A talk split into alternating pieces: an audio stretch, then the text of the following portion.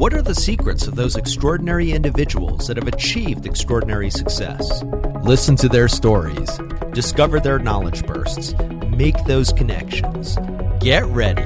It's time to start moving forward. Hey, John Lim here. We've got a great episode today. We're moving forward with Douglas McCormick. He's the founder of Family Inc., which focuses on creating a roadmap to financial security for the family CFO, which you're going to learn about this concept today, which I love.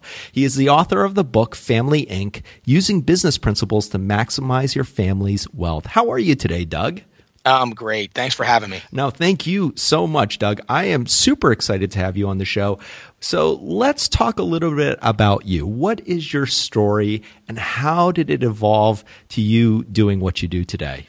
Sure. So, so I'll give you a little bit of background. Um, I started my career um, as an active duty Army officer, mm-hmm. um, and had a, uh, a five year stint, which was a great life experience. But ultimately, decided um, that I wanted to pursue a different career, and so, with a young family, I left service and went back to school at Harvard for a business program. I did that for two years. And some of the reasons why we'll talk about my commitment to financial literacy is yes. I, I, I, struggled with that transition, uh, paying for an education and, and uh, supporting a family. But, anyways, after business school, I spent some time on Wall Street.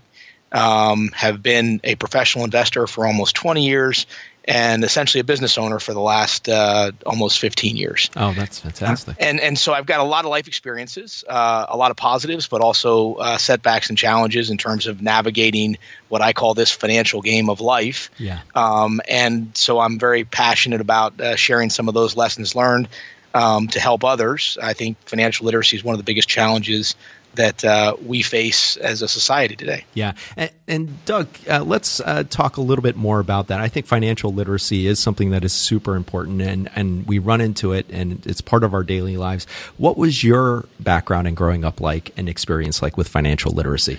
Yeah, so I, I, was really blessed. So I, I come from a family um, where everybody really valued education. Both my mom and dad did graduate degrees, and both were teachers. Mm-hmm. And and my dad's uh, one of his hobbies was investing, and so he introduced me to the concept of investing at a very young age. Actually, um, it, it uh, gave me a stock as a Christmas present at age seven. Oh wow! What was your um, reaction when you got that as a Christmas present?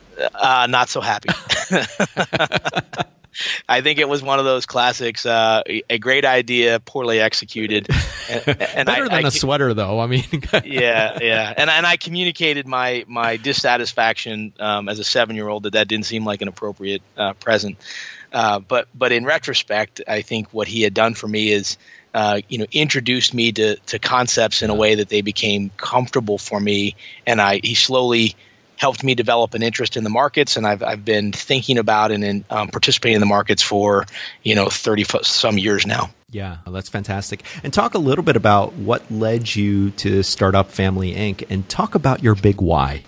Yeah, so um, you know, let me go to the big why first, and then we'll, we'll get to what, what was the personal experience. So yes. I think the why is that I think a lot of trends in America and throughout the world are increasing the need for financial literacy. And so, um, for example, you look at income rates between those that are highly educated and those that are not, they are growing dramatically. Yes. You look at labor turnover, you know, the number of jobs uh, my grandfather had is likely two, and the number of jobs millennial will have is likely more than 10. Mm-hmm. And so, job mobility has changed dramatically. Um, social safety nets like Social Security and unemployment and labor unions, those things are changing dramatically. And life expectancies are increasing dramatically. And all those things together combine such that, uh, you know, my granddad likely worked someplace, um, had a long term relationship with an employer, and um, had lots of social safety nets t- upon retirement, things like defined benefits, insurance, um, and Social Security. And many of those things don't exist in today's environment. Yeah. And so the skill set required to um, be financially secure has changed but many of the ways that we teach about financial literacy have not. Mm. And so my own struggle, um, you know, I, as I said, I struggled with transitioning um, out of the service and into a professional career. And one of the big challenges I had was that I got lots of good advice, but I struggled to understand how to incorporate those different pieces of advice. So let me give you, an, I'll give you an example. People said, "Hey, you got to go back to business school. That's a great experience. That's a wonderful investment," and and I believe it to be so. Somebody else would say, "Hey, you always got to save." Um, a little bit of money in a retirement account year in year out to begin to build your wealth and that's a great example too but when you put those two together they contradict one another it's it's kind of hard to figure out how to prioritize all those things yeah. and so ultimately after um, leaving business school what i what i began to see is a framework that helped me prioritize my own choices and that I thought would be applicable to many others, and that's the Family Inc. concept. And the general premise is that we're all business owners, mm-hmm. or at least if we think about ourselves as business owners, we're more likely to make better decisions about how to spend our time and our money. And as a business owner, we, we all own really two big assets. We own our labor business, so we're trying to sell our labor into the marketplace for the best value possible. And then we have our financial assets, and, and hopefully, if you manage Family Inc. well, you convert labor assets into financial assets. So when it comes time to retire, you've essentially depleted your labor assets and you've got financial assets to rely on. Yeah.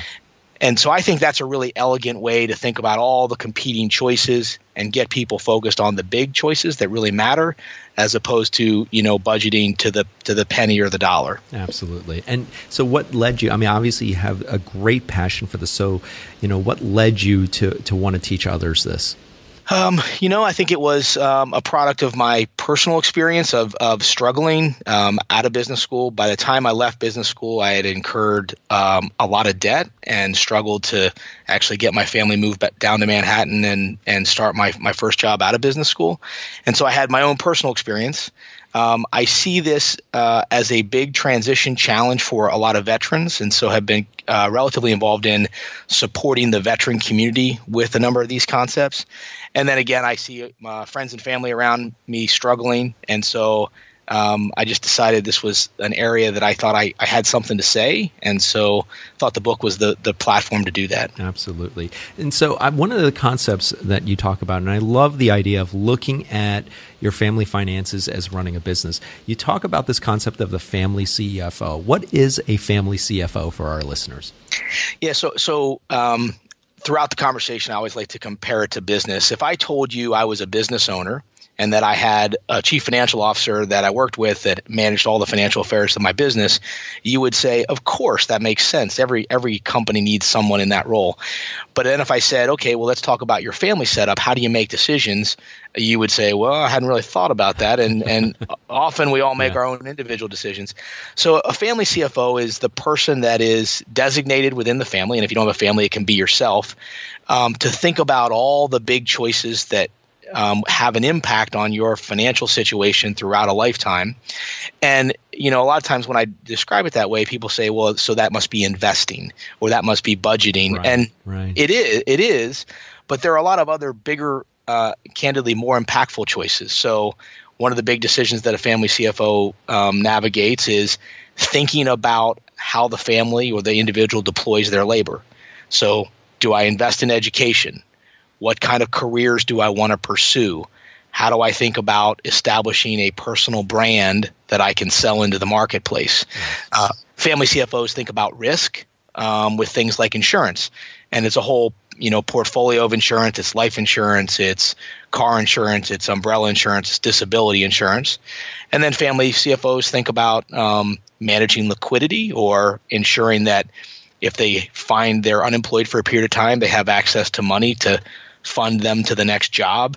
And so it's really um, focused on the big choices that uh, ensure a family can um, live a, a, happy and secure life, not so much the uh, you know counting pennies to make sure that I've um, met my budget for the month. Yeah, I think that's uh, I mean beautifully explained. So Doug, you have quite a big why there. In 2018, as we're speaking today, what is the biggest challenge you face in achieving that big why? Ah, that's a great question. Um, you know, I think it's uh, the fact that uh, financial advice is a crowded market. Yes, uh, lots lots of, of, messages out there. Lots of messages. Lots of people have advice, um, and in many cases, um, that advice is often focused on delivering value by selling a product. Mm. And so that's good news, bad news. But when you sell a product, there's often financial incentives associated with it. Um, I think I'm selling an approach, a framework, and a way to create value by helping people make better decisions and so that's just a different approach in, in a very crowded marketplace. And um, you know, I think in some some certain circumstances it resonates with uh, people, and in others, um, you know, they'd prefer to get uh, advice that you pay for, which I think is is a viable option. I just think it's best uh, administered with a strategic roadmap that a family CFO can offer. Yeah, and wh- I mean, where are you in tackling this challenge? That's quite a challenge that you face. It is a very crowded marketplace. There's a lot of messaging, and as you've mentioned before, talking about you know putting away for a rainy day, paying for education. Sometimes the messages can seem to conflict. So, what are some of the things that you're doing to help facilitate your big why and help others move forward? Sure. Well, as, as, you and I were talking before the show, I, I have the luxury of um, this is more about a passion project for me uh, and something I, I, believe in than it is a business per se. Yeah. Um, and but I've I'm working to uh, create tools for people and educate, and then I'm also working to contribute to the conversation uh, that we're having as a society. And so, you know, from a tools and and uh, support perspective, uh, I do have a website it's called familyinc.com. Mm-hmm. And there, there's a variety of tools that people can use to kind of help them think through some of the uh, concepts that I've talked about. Um, I'm also a board member of an organization called NEFE, which is the National Endowment for Financial Education. Oh wow, that's great. Um, yeah, no, it's I think it's a great organization, uh, and it, it's re- it really has a goal of um, providing financial education and practical information to you know people at all financial stages because they acknowledge that um, no matter where you are in life, financial literacy is really an empowering tool to help people take control of their lives.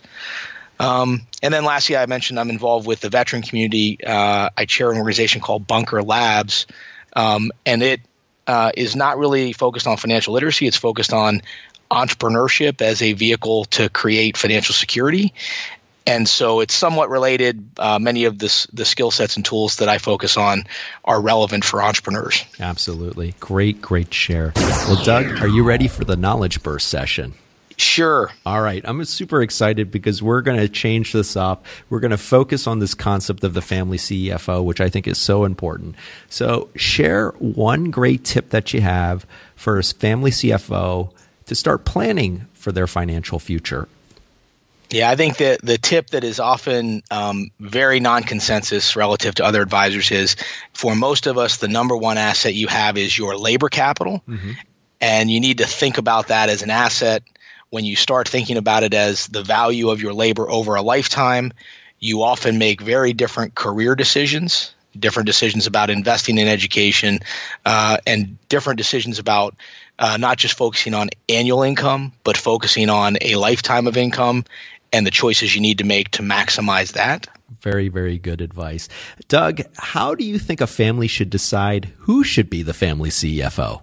Yeah, so so you know I, have got lots of um, opinions and ideas when it comes to what the right framework is, and I offer very few opinions about um, how to implement that at home, and that's uh, somewhat a product of my own life experience, which is I know that you can take all the greatest ideas in the world, and then uh, you get into a family dynamic, and um, you know, it's a little bit more jump ball and a yes. little bit more fluid. And so I would say there is no right answer. A lot of it has to do with who has the aptitude, who has the interest, and I also would say if if if you don't have constant or frequent conversations about aptitude, interest, and priorities, um, no matter how good your plan is, your execution will be mediocre. And so half the battle is someone there forcing the conversation and making sure we're having the right conversation as opposed to again not not focused on the micro, but focused on the big choices that are really going to matter. Oh, I think that's great advice. And Doug, uh, since you had talked about earlier your Christmas present at age seven, I am curious and I'm excited to ask you how early do you think children should be involved in the family financial education and in that discussion? Yeah, so I'm. I personally think that um, financial literacy is a skill that takes a lifetime to yes. fully develop. And so I'm almost 50 and I still think I'm learning and improving. And so I'm a big believer in start early and realize this is a complicated topic and, and be patient because, you know, you may be having conversations with your, you know, adult child at some point and they still may be evolving in their own skills. And I think if you think about financial literacy broadly, it really can be a topic that's easy to engage at very young ages. So, for example, if you're talking to your child about the investment that you're helping them make in education and what that does for them over a lifetime, you know, that's a conversation that I think is hard to argue with. And I would argue it's really about financial literacy. Yes. Uh, you know, so those kind of choices, I think, I th- those kind of uh, topics, I think, are you can't start too early. Yeah, I I think that's fantastic. And Doug, that leads me to my next question. Speaking of choices, so what is one small choice or activity that you're going to make today to move forward? So I'm doing it right now. I'm, I'm talking to you, uh, and I'm, I'm really appreciative of the opportunity to help have you help me spread this message to, to your listener group. Um, so, so thank you for that opportunity. Oh no, thank you. And moving forward, listeners, I mean, you got four knowledge bursts there, some great tips on really embracing and implementing the concept of the family CFO. Hey, moving forward listeners, you can find links to many of the books and resources mentioned by today's guest along with offers to try out Audible and Amazon Prime. These are affiliate links for which I receive a small commission, which helps the podcast and is greatly appreciated. You can find these on the write up for today's episode at bemovingforward.com. Well, Doug, ready to do a little time travel? Sure. All right, we're going to step into a time machine. And because financial planning and financial literacy is all about time, the time investment, I'm curious to ask you five years from today, who is Doug McCormick? Uh, you know, Doug is Doug is probably a very similar guy, uh, five years older. Uh, but I would say I'm convinced these topics will be more timely than ever. Um, the implications of not being uh, financially literate will be more obvious than ever. And so I'm going to keep at the message, uh, keep keep working hard to spread the word. And I think um, financial literacy is it's like um, compounding of financial assets. Yes. And yes. so I'm I'm trying to lay the seeds early with other folks so that they can uh, pay it forward and, and spread the word. Uh, I love it, and I'm so glad that you're here today. Not five years from today, but today to share that message. But, Doug, how can our listeners connect with you and learn about all of the great resources and the great work that you're doing? Uh, well, I think the easiest way is the website. Uh, and again, that's Family Inc. So F A M I L Y I N C dot com. Uh, and there, you know, there's obviously uh, information about the book, the philosophy behind Family Inc. And also, I mentioned some pretty interesting tools that help a family create the same kind of financial statements that a, a, business would create an income statement and a balance sheet and so i think that's a great resource uh, and obviously the book is available um, on Amazon and Barnes and Noble. And uh, I also am on Twitter at Doug underline McCormick. Awesome. And we'll have all of that on the write up. Doug, I'd love to have you close out the show. So share some parting wisdom with our moving forward listeners. Uh, you know, I would say um, as a fan, as a chief financial officer of the family, remember you are a business owner, um, and as such, you need a CFO to manage the big picture, not the day to day. And it's easy it's easier to grow wealth than save wealth, and it's certainly a lot more fun. and don't forget that uh, a long time horizon is a strategic asset. Oh, I, I love that. What a beautiful way to close out the show. Doug, I want to thank you so much for taking time out of your schedule to join us today to share your amazing story and some great knowledge bursts on financial literacy and the family CFOs so that our listeners can move forward. Thank you so much, Doug. Hey, appreciate it. Moving Forward listeners, check it out one more time bemovingforward.com. You can follow us on social at bemovingforward on Facebook, LinkedIn, Twitter. Join us next Tuesday for another extraordinary guest. Have a great week and remember, always be moving forward. Now it's time for you to move forward and unlock the extraordinary in you. Moving Forward is produced by John Lim and Bali Solutions LLC. All rights reserved.